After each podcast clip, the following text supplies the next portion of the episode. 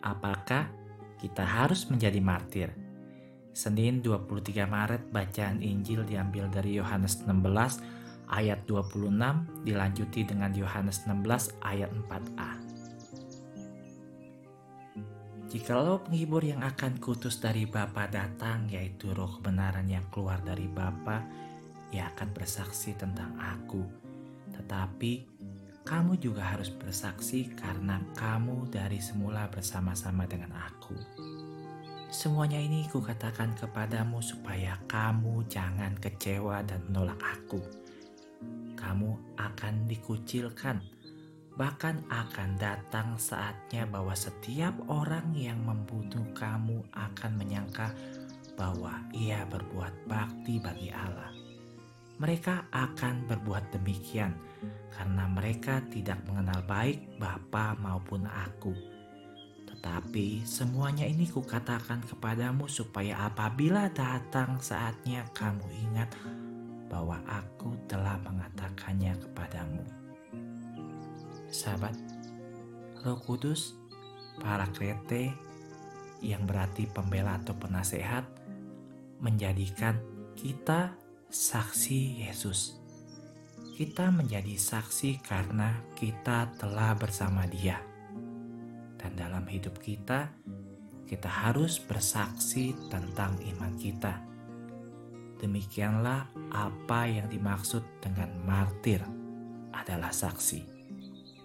Kita semua harus mengerti, para martir tidak menjadi orang kudus hanya karena mati untuk Yesus, tetapi karena pertama-tama mereka hidup untuk Yesus.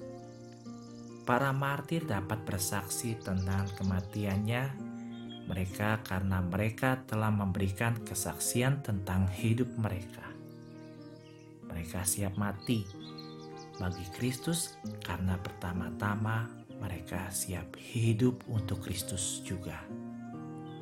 Sebuah cerita pada tanggal 20 Juli 1936 di Bar Pastro, Spanyol, ada 49 misionaris Claresian yang kebanyakan dari mereka adalah seminaris muda ditangkap oleh milisi untuk dibunuh karena keyakinan mereka.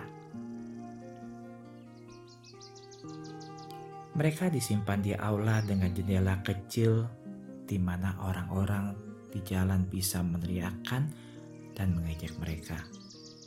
Tetapi ada dua orang dari seminarius ini adalah orang Argentina dan pihak berwenang tidak ingin membunuh orang asing karena tindakan ini akan menciptakan konflik diplomatik. Mereka bertanya kepada atasan mereka apa yang harus dilakukan. Di satu sisi, mereka ingin mati sebagai martirs, dan memberikan hidup mereka bagi Kristus. Di sisi lain, mereka tidak perlu melakukannya. Atasan setuju bahwa mereka harus meminta untuk dibebaskan. Mereka diberitahu bahwa kemartiranmu membuat umurmu menjadi panjang dalam pelayanan kepada Tuhan kita juga bisa menjadi saksi atau martir Yesus Kristus dengan hidup kita, sahabatku.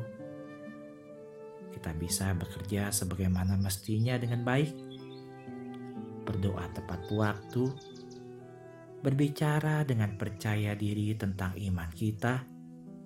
Ketika kita menghentikan percakapan yang buruk, gosip, dan penistaan, atau kita berdiri untuk membela orang yang tidak bersalah Begitulah cara kita bersaksi tentang Yesus. Itulah kematiran kita, dan itulah yang kami minta melalui syafaat Bunda Maria, suatu karunia ketabaan Roh Kudus. Bunda Maria, harapan kita dan tata kebijaksanaan, doakanlah kami.